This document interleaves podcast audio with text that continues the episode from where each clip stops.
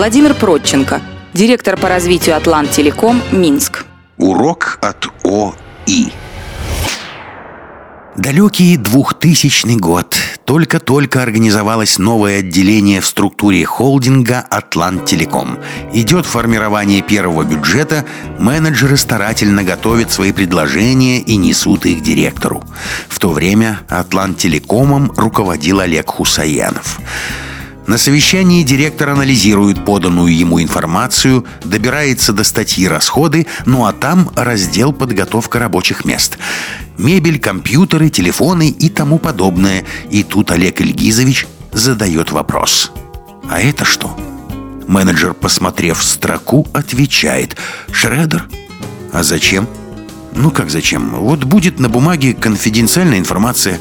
Нужно будет уничтожить. Берем шредер и Сейчас я покажу тебе шредер. С этими словами Хусаянов берет лист бумаги, с улыбкой разрывает его на мелкие кусочки и спрашивает «Ну что, работает?» С тех пор в Атлант-Телекоме данное устройство ни разу не появлялось в статье «Расходы».